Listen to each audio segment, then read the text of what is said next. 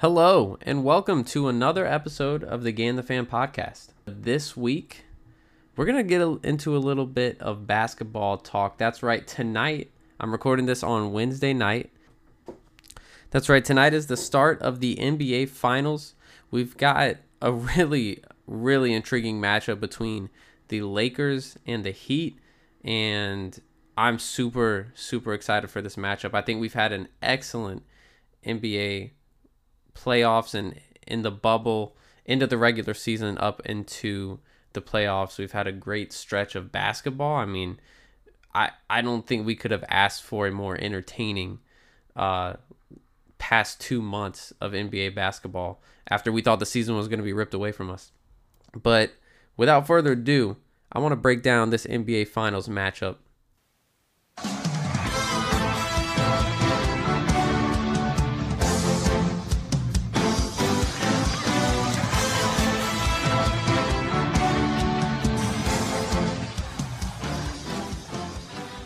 so before we can really uh, start analyzing this on a deeper level, uh, first things first is what this title means for LeBron James. I mean, the NBA Finals just happened to coincide with the MLB playoffs this year and the NFL playoffs, or um, not the not the NFL playoffs, but the NFL regular season, which is not ideal for viewership, but um, but if there's one positive thing the NBA has going for it right now in drawing eyes to the game, it's that LeBron James is in the NBA Finals and as the as the league's biggest name, LeBron James his his name just transcends the the game of basketball itself. I mean, so many people know who LeBron is and, and will turn the TV on to watch him play, you know, regardless of their fans of basketball or not. So so I feel like our conversation has to start there with LeBron um, and just what this could mean for his legacy because you know obviously every time LeBron makes the finals I think the whole the whole legacy and greatest of all time discussion comes up. And this would be LeBron James's fourth championship if he were to win this season.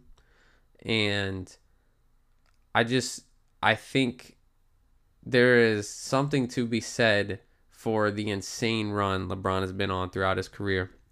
And I don't want to get into the whole LeBron versus Jordan debate because I'm personally of the opinion Michael Jordan is the greatest player of all time. But and I and I think most people probably fall in that camp too. But I feel like LeBron takes so much he just takes so much heat for um for the era that he plays in, for the decisions that he's made in leaving different teams. Um, and a lot of times it nullifies his greatness because of some of these distractors that I think people like to throw in the face of of LeBron's greatness. So I, I just want to point some of these things out. So this is this is LeBron's tenth finals appearance in his career. Um, let's see, he was drafted in 03, so this is his 17th, 16th or 17th season in the NBA. Out of the 16 seasons that he's played in the NBA, he has reached the finals 10 times now. That's insane. That's insane. So the other the other thing that goes along with this is that he has been to more NBA finals. He has he has had more NBA finals appearances than 27 Yes, you heard that right. 27 other NBA franchises. That the one guy just one guy, LeBron James, has been there more times than 27 other NBA franchises.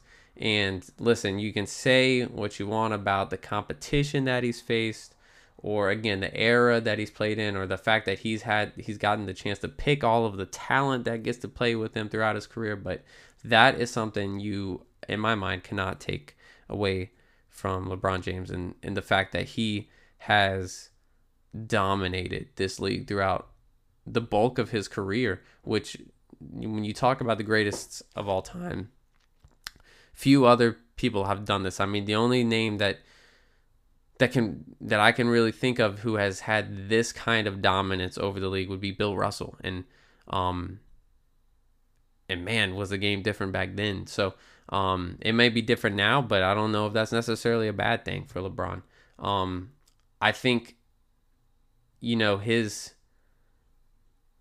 his path to the finals playing in the Eastern Conference for so many years that where there was never really a true competitor. It was it was the Boston Celtics early in his career, and he couldn't get over the hump. And then once that team um, kind of got got older and and they weren't as competitive anymore, LeBron just completely took over the reins of the Eastern Conference.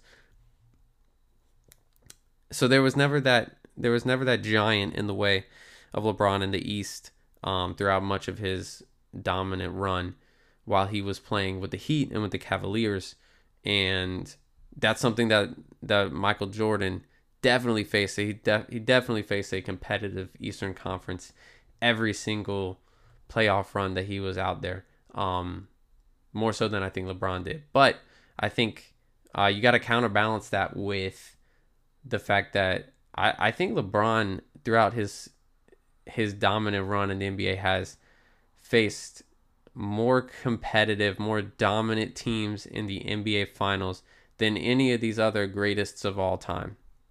Um, you know, you MJ MJ six for six in the finals. You can't take that away from him, but I can't think of um I can't think of one team that he faced in the finals that was greater than the most difficult team that LeBron ever faced in the finals. You gotta you gotta keep in mind LeBron not only did he go up against the Gregg Popovich Spurs dynasty in the early in the early parts of his career in the finals. I think he faced the Spurs three times in the finals uh, under under Gregg Popovich. Uh, he also went up against the uh what what was the record?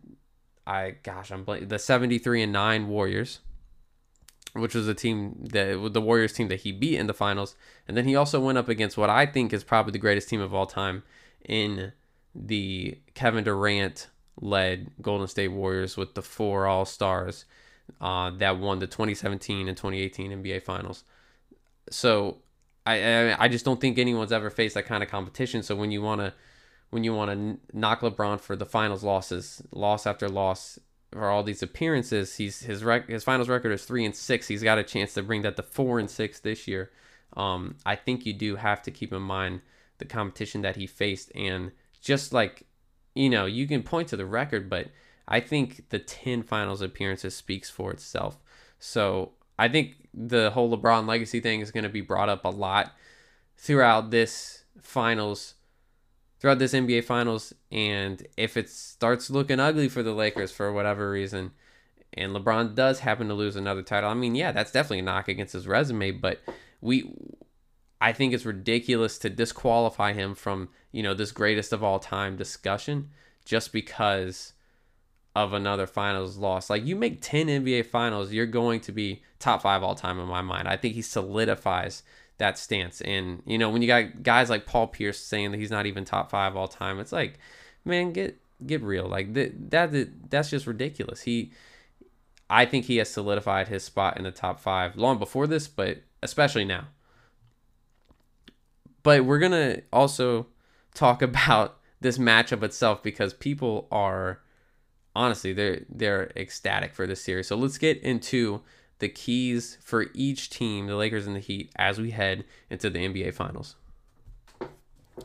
All right, let's talk about the keys for the Lakers as we head into the NBA Finals. So, I think the obvious takeaway from this Lakers run in the playoffs. So, by the and and by the way, they are.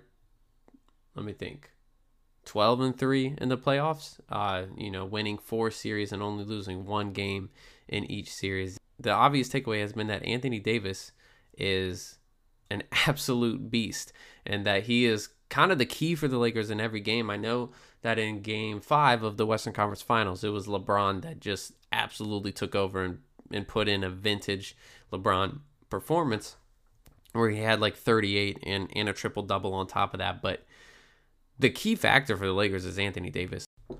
LeBron has never played with a teammate like Anthony Davis. You could see, you could say that Dwyane Wade is the best player that LeBron's ever played with. And in his prime, he probably was, but Anthony Davis is unlike anyone else when you consider he's really the only dominant big that LeBron has ever played with. And I mean, he might be the best player LeBron's ever played with when when someone like Anthony Davis is as dominant offensively as he is and can take the pressure off of LeBron in major moments of a game, I think that's huge, and especially for LeBron at this stage of his career. We saw it in those last couple years in Cleveland, where in LeBron, it seemed like he had no help, especially the year that he was without Kyrie Irving. Um, and it was kind of just LeBron and a bunch of guys. Like, there's no way you are getting to the finals and winning the finals um, at this point in LeBron's career with him as the sole guy, the only major offensive contributor. And when you look at the way this Lakers team is constructed, definitely not going to happen. I mean, you have got to have, and it, you've got to have amazing performances from Anthony Davis. So, so the first key to the Lakers, to me, get Anthony Davis going early. Uh, he's the most important player in this series, and this if Anthony Davis can get his shots early in a game and start picking apart that Miami zone defense early in a game, that allows LeBron James to then pick his spots on offense because he's going to be tasked with guarding a lot of the wing scorers that that Miami has and and kind of chasing perimeter threes uh, that Miami is fond of of shooting. So at this point in his career, we've seen it. LeBron is more prone to picking his spots in a game as opposed to completely taking over game in and game out. And having Anthony Davis get going early is is crucial for the Lakers because there's no one else on this team I think that can do it. Other than other than LeBron James and Anthony Davis, obviously. Um, the next key would be they got to lock down Miami's guards. So when you look at the three games this postseason that the Lakers have lost, they have come at the hands of truly, truly spectacular and dominant performances from a guard. So in, the first series, it was Damian Lillard going off in, in game one of that series, and that propelled the Blazers to a win. In in the series against the Rockets, it was James Harden doing the same thing, and then uh, last series, I think it was Game Three in the Western Conference Finals, where the Nuggets pulled out a win against the Lakers. It was Jamal Murray having a spectacular performance, and, and these were you know truly spectacular performances from these guys. So it it it wasn't like yeah these these were just really great performances from those guards. So the key again, the key again here for for the the key here for the Lakers has got to be their perimeter defense. Um, it's I'm telling you what, I, when you look at this Miami roster and the amount of guys that can score from the perimeter, they may not always have it on, but they can. They have that ability. And you run down the line of Jimmy Butler, or Goran Dragic, or Tyler Herro, or Duncan Robinson, and Jae Crowder's hitting threes, and and you know the list goes on and on. Um, I don't think the Lakers have faced a team this deep like that. I know Houston's got a lot of guys who can shoot, but I mean, you're look you're talking about probably three or four guys on any given night that can create their own shot for the Miami Heat. And LeBron's obviously going to be tasked with guarding some of them. Anthony Davis might be tasked with guarding some of them too, but the issue is he's probably going to be guarding Bam Adebayo for most of the series. You're looking now at Alex Caruso, Kentavious Caldwell Pope, um, Ra- Rajon Rondo. You you're looking at these guys to get big stops in big moments against these guys. Because I I'm not saying that these Heat players are all going to show up because you know after starting out so hot, it was kind of hit or miss for some of these guys, like like a Duncan Robinson or, or someone. But they have that potential to all be firing on all cylinders all at the same time, and so they've got to prevent those dominant performances from a guard uh, when there's so many that are capable of doing it for the Heat. Um, and then the third key for me, they got to get one of the other guys going. So I, I looked at the box scores and and I I've watched this Lakers team play in the playoffs, and you know when you look at the box scores though at the end of most of their playoff games, it's LeBron and AD combining for 40 to 50 points or so, and then there's probably only like two other guys that have scored in double digits. You know, whether it's KCP or Dwight Howard or Danny Green or Caruso. Like it, it varies night to night, Kuzma, but it's got to be consistent in this series. I I really believe that to win an NBA championship, you have got to have a true a truly deep roster. You got to have guys who can score from from all over the place, right? Um you got to you got to have guys who can score from spots 1 through 9 on your roster, right? And this Lakers team has gotten some inspiring performances out of these guys from time to time. But I think coming into the bubble, what everyone was concerned about with this Lakers team is are they do they have enough guys? Like the addition of Rajon Rondo midway through the playoffs was huge for the Lakers, right? So he comes back in from injuring his thumb, and there was a couple games in the Houston series and in the Denver series too where he kind of took over the offense when LeBron or AD was not out on the court and he didn't do that in every game, but the the games that he did it in was huge for the Lakers. They've got to have someone going in every game. This Miami defense is no joke. Now I know they have not faced a duo like LeBron and Anthony Davis in this in this playoffs yet, and I think that's gonna that's gonna show as a problem early. But nonetheless, you got to respect what they've done so far, and if they are able to find a way to at least slow down LeBron and Anthony Davis, and then they are able to truly lock down the other guys, the Lakers are in trouble because you have got you can't just rely on two guys. I mean, even even in LeBron's greatest teams with with Dwyane Wade or with Kyrie Irving, they had to have other guys. Like the, the that Heat team didn't start winning until they got the random guys to start chipping in, you know, even besides Chris Bosh, but like when they got Birdman, uh, I can't Chris Andersen, That's what that's what his name is. Yeah, I always forget his name. Or or Shane Battier to join that team and, and start hitting clutch shots. Uh, Mario Chalmers start chipping in and hitting shots. And then and then when he was in Cleveland, you know, it took the big the bigger games, you know, for a role player from Tristan Thompson or from J.R. Smith or from Kevin Love at that point. So it's been repeated throughout NBA history that you got to have more than just two guys. You got to have more than one guy. You got to have you probably got to have two superstars and you got to have more than just those two guys scoring. And that is that's going to be the the ultimate test for the Lakers is can they get that kind of production out of a third or fourth guy on this roster.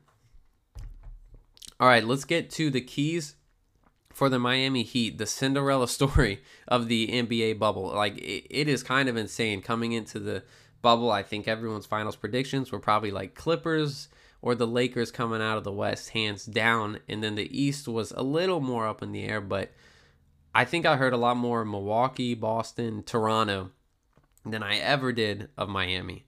Um, what they have done in the playoffs is nothing short of jaw dropping. That this team that Jimmy Butler decided to sign with in the offseason. Technically, it was a sign and trade, but he wanted to go to Miami. Um, that he chose that had no real proven talent on it other than other than Goran Dragic and, and maybe a couple bench guys here and there. It was all rookies. It, it was all rookies or second year players like Bam Adebayo and Tyler Herro and Duncan Robinson. And to see what they have evolved from from what they were in the regular season to what they are in the playoffs now is just incredible. I mean, these are the kind of stories that all sports fans love. I mean, people you, you love to see this stuff. A, a guy's coming out of nowhere, Tyler Herro scoring the most points in a playoff game for a 20-year-old since Magic Johnson. I mean, that's awesome.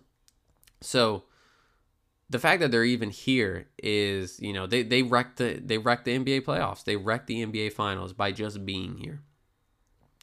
So I think we hit first, you know, I, I think sports fans are to get super into this Miami Heat team and might have to temper expectations against a LeBron James led team in the NBA Finals. But nonetheless, the keys for the Heat uh, first, it starts with Bam Adebayo, who has been their X factor all playoffs long. I mean, he's locked down. He's locked down the other teams best player throughout the postseason. Uh, the, no, no, don't get me wrong. Their zone defense has been arguably one of the most effective strategies that a coach has implemented in the in the entire playoffs. But Bam Adebayo anchors that he anchors that defense, right? So they can play the zone because Bam is sitting there in the paint as the guy ready to challenge shots. And um but also if they're not playing zone he can come out and switch and play on the perimeter guys. Like he's so versatile as a defender and as a as a big especially even though he's not really big but he plays the modern day center. I mean he's so versatile. He can guard almost any position. And I think that's what the NBA is turning into right but in this series he's not going to be afforded really the luxury I think of getting it being able to switch on anybody. He's his task is can you guard Anthony Davis? Um, while Bam is he, he's athletic and he's slender and he's got an incredible shot blocking ability, all things that you want on Anthony Davis. Uh, AD is just different. I mean, he he is a top six or seven player in the league and Bam Adebayo is not going to shut him down. But he can make things more difficult for him, right? Um, the interesting thing about Miami's defense too is what what happens if they if they want to double, right? If you want to send Bam and one other guy on Anthony Davis, what what's AD going to do with the ball? Can the Lakers trust in some of their role players to make shots if you double LeBron and if you double AD? But regardless, uh, Bam is the frontline defender, right? He's the guy I'm throwing at Anthony Davis to start every game. I want him shadowing him for as long as he can. And I want to see can he actually cause problems for Anthony Davis? Not not shut him down, but can he slow him enough that it takes him out of rhythm a little bit? The next key for the Heat is hitting the three point shot. So they are they've been one of the best three point shooting teams in the playoffs and uh, this is another team that has only lost. Oh, okay, they've lost four games in the playoffs. Oh wait, you know what? No, no, I'm wrong. They've only they've only lost three games. They they swept the Pacers, lost once to the Bucks, and then lost twice to the Celtics. So, um, I think I think both the Heat and Lakers are coming into the series at 12 and three. In the three games that the Heat have lost in this postseason. They did not shoot the three point ball very well. They probably, I think they shot uh, like just under 30% from three. And that's kind of the way the league is going. I know, I know the, the three point shot has taken over the game in, in, in some ways. But that being said, if the Heat don't flame out, no pun intended, on behind the three point arc, I the Lakers are in trouble because the Lakers don't have that kind of three point shooting to catch up on their own end. And that's why I was talking earlier about how important it is for the Lakers to find guys to guard all of these all of these guards that are on the Miami Heat team that can shoot the ball well.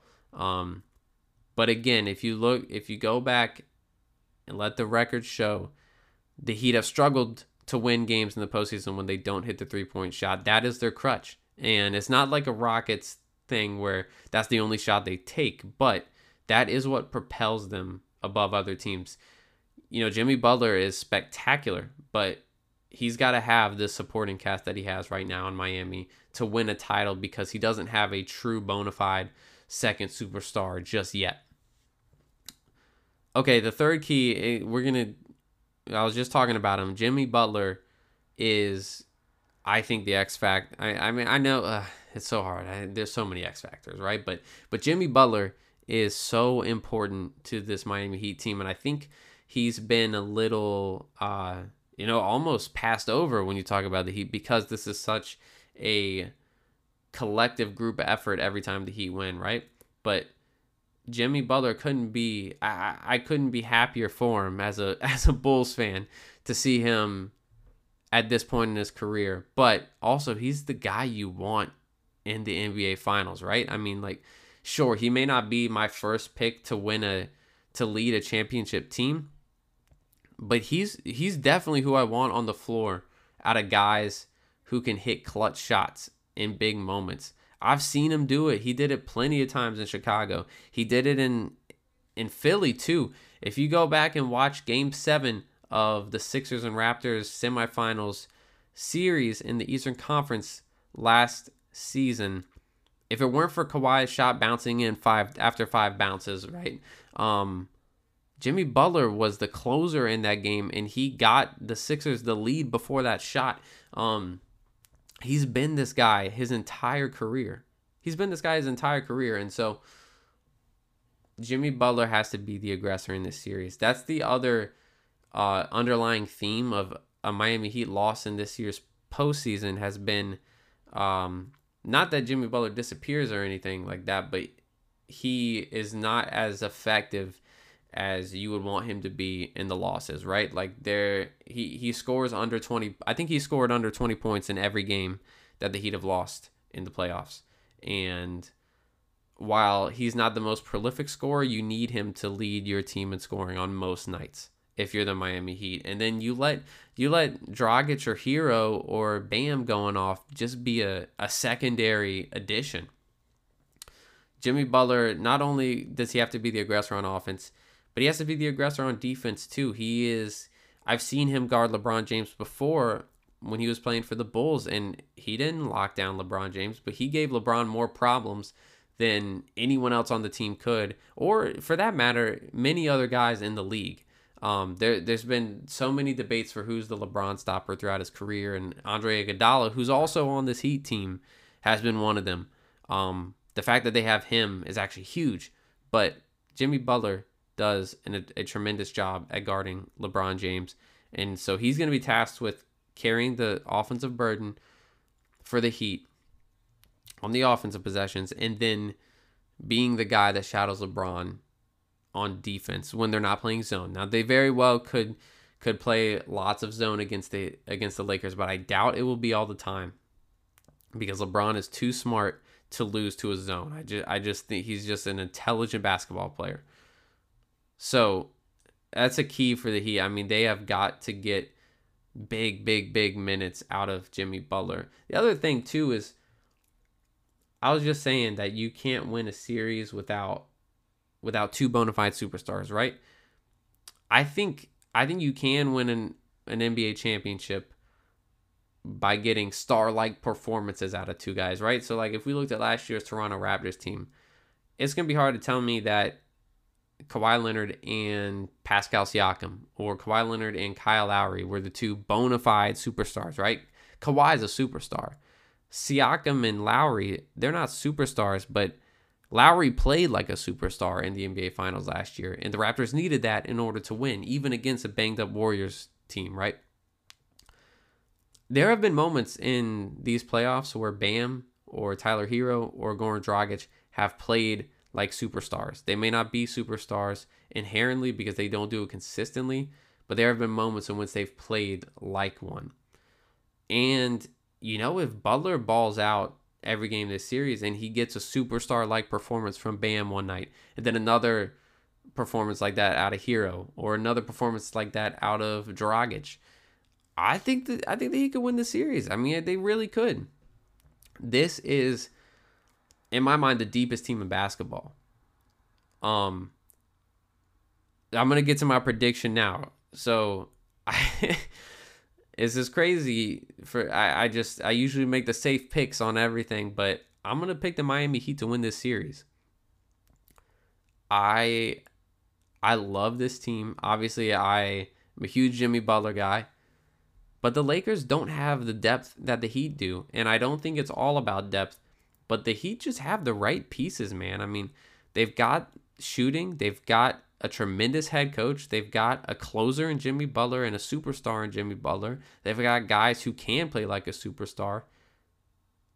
And I said it earlier, but Erik Spoelstra is just one of the best head coaches in the NBA and a really, really smart head coach that's going to know what to do against this Lakers lineup. I think when you factor that all together and the fact that the Lakers, they've kind of skated through this postseason without playing that team like Miami that's just full of dogs, right? They haven't played a team that is so complete both offensively and defensively. Because the Nuggets, as great as they had, as great of a run as they had this postseason, were not a good defensive team. As as electric as the Rockets' offense was, they definitely weren't. you definitely weren't predicting the Rockets to go anywhere in the postseason when James Harden has never done it consistently enough in the postseason to get them anywhere. and yeah, we're not going to include the the Blazers in this, but they haven't faced anyone like the Heat yet. They haven't faced a defensive team like the Heat yet this postseason who can also, you know, go off on any given night on offense. And the fact that they can't turn to a third guy positively for sure to get them buckets, I think that's a problem. And I think not having like I'm like like if I just went through the roster right now, LeBron, AD, Rondo, Caruso, KCP, Danny Green, Dwight Howard, JaVale McGee. That's eight eight guys that I'm confident in getting playing time. Oh, Kyle Kuzma is the ninth guy. Forgot about forgot about Kuzma. I if I compare that with the with what the Heat have one to nine, which is Butler, Adebayo, Dragic, Herro, Robinson, Crowder, Iguodala. Maybe we get some some Kelly Olynyk. That's that's eight guys. I feel like I'm missing somebody. Kendrick Nunn.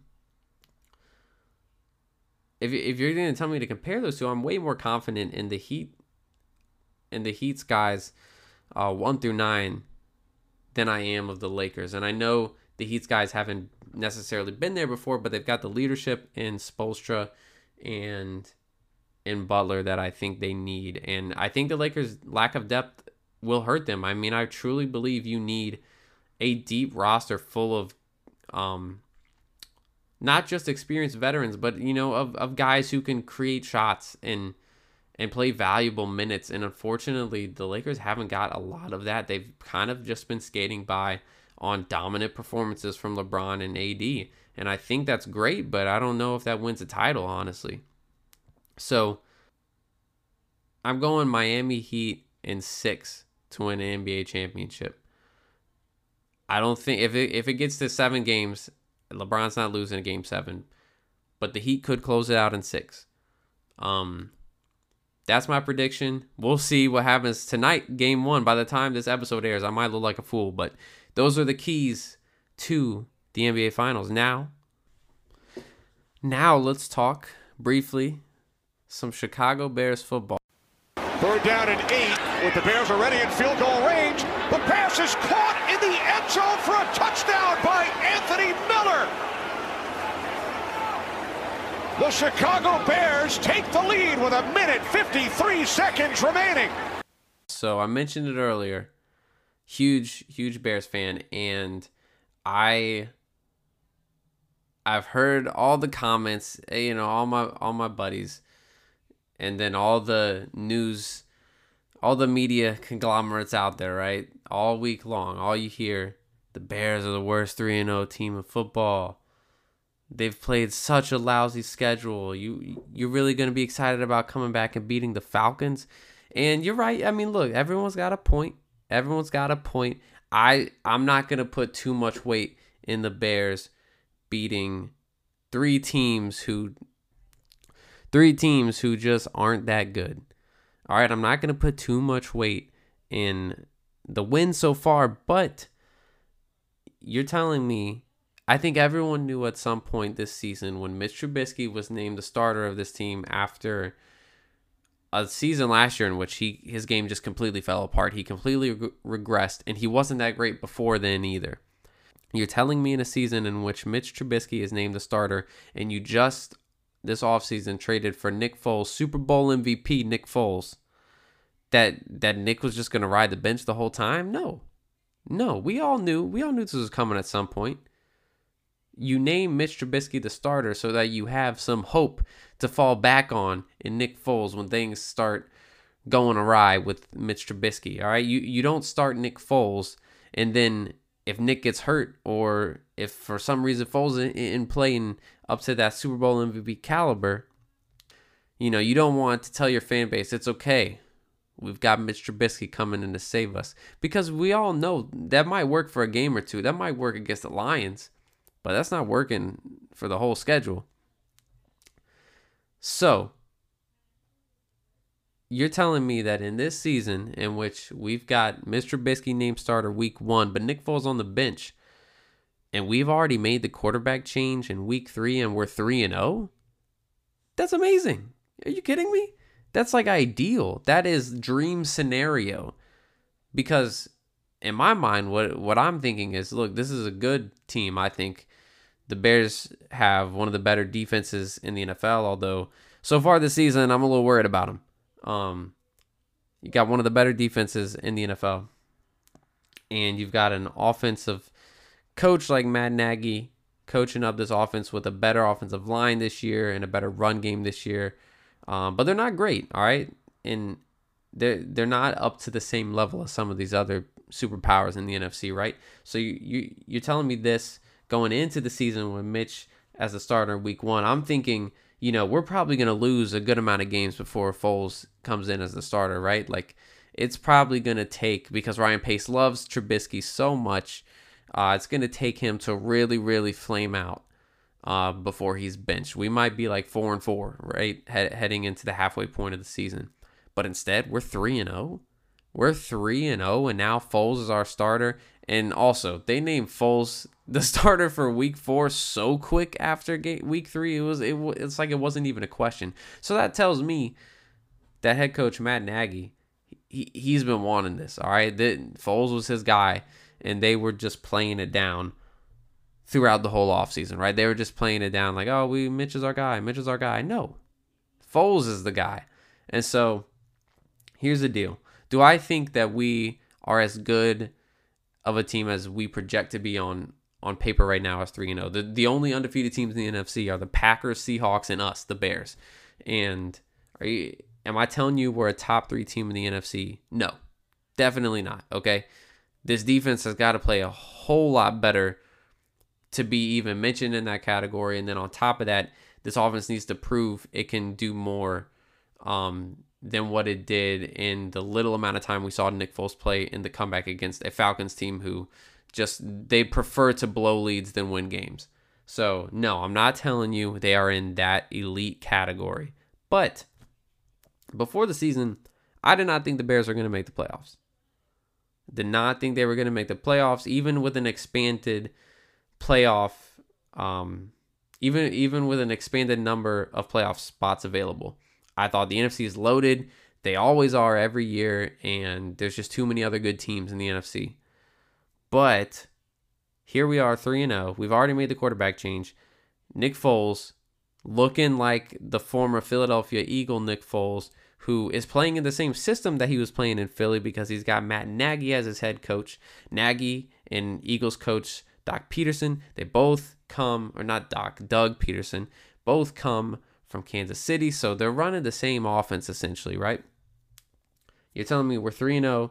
Nick Foles is our starting quarterback. And if you look at the rest of our schedule, it ain't that hard. And then if you look at the rest of the NFC right now, you've got the Niners who are decimated with injury. You've got a really loaded NFC West. Okay, we're going to leave the NFC West alone for a little bit. But you've got the Saints who are struggling. You've got a Buccaneers team who looks eh. They look aight for a Tom Brady led team, they look alright to me. You've got the NFC least, who is the worst division of football I've seen in a while, and I thought they were bad last year. There's not one team there that I think confidently about, right? You look at the landscape of the NFC, and all of a sudden, oh, shoot, yeah, the Bears could make the playoffs. And in our division, too, in which the Vikings have completely wet the bed this season, right? They're 0 3 and the Lions, who, you know, they're a talented football team for sure. I wouldn't be surprised if they beat us in the second matchup of the season this year. But nonetheless, this NFC is not as loaded as I originally thought it was going to be. So we've we're 3 and 0 already, and we've got the quarterback that our coach wanted, and our schedule is pretty light the rest of the way. Now, I'm not saying I'm not saying that we're going to win the NFC North. The Packers are a complete juggernaut and are probably going to win the NFC North. But for everybody throwing shade out there right now and say, "Oh, the Bears sucked. It's just it's just an easy schedule, soft schedule at the beginning. They beat a bunch of bad teams." We're going to make the playoffs. The I'm just telling you now, the Chicago Bears are going to make the playoffs. And when everyone starts losing their minds when they make the playoffs, it, it just just remember it what it wasn't that hard to see. It wasn't that hard to see. It's a weaker conference this year. We've got a softer schedule, and we have the quarterback that the head coach wants to play now and who can actually run the offense. Um, man, I, I thank you, Mitch Trubisky, for a fun ride. It wasn't always fun. Um, uh, we'll call it entertaining. All right. Um, actually, I don't even know if we'll call it entertaining because there's a lot of boring Sundays of watching the Bears offense try and move the ball downfield. But anyways, um, honestly though, Mitch Trubisky, uh, you know, he gave he gave Bears fans some hope. Um, you take the Patrick Mahomes and uh, Deshaun Watson thing out of the equation, and he actually led the Bears to a 12 and 4 record, which is the second best record I've ever seen the team finish with in my lifetime. So, um, listen, he he uh, he's not who he he is not the quarterback that he should have been when he was taken number two overall, but he certainly tried. And he certainly he certainly tried and he was certainly a heck of a leader for these guys. And the because the, the, team loved him man. The, the, these guys rallied behind mitch every chance they got. But it's time for nick foles and it starts this week against the indianapolis colts oliver burke who's on this podcast the last time we posted huge colts fan we've been texting about it all week um, he's fairly certain that that Colts defensive line is about to destroy our our offense. I'm not so certain about that, but I'm scared of that defense, that's for sure. And I'm scared of what Jonathan Taylor is going to do to our defense. Um, honestly, I think we might lose this week. But again, again, watch out for the Bears. We're 3 0 right now. I don't know if we'll be undefeated come out of this weekend, but it's just it's just that simple. It's not that hard to see a reality in which the Bears are in the postseason this year with an expanded playoff field. That's all I'm saying. So we're gonna bear down in week four, see what they can do against the best football team they've played so far in the Indianapolis Colts. I'm looking forward to it. But that's to do it for today's podcast. Thank you for tuning in and listening, and I hope to have more content up for you soon.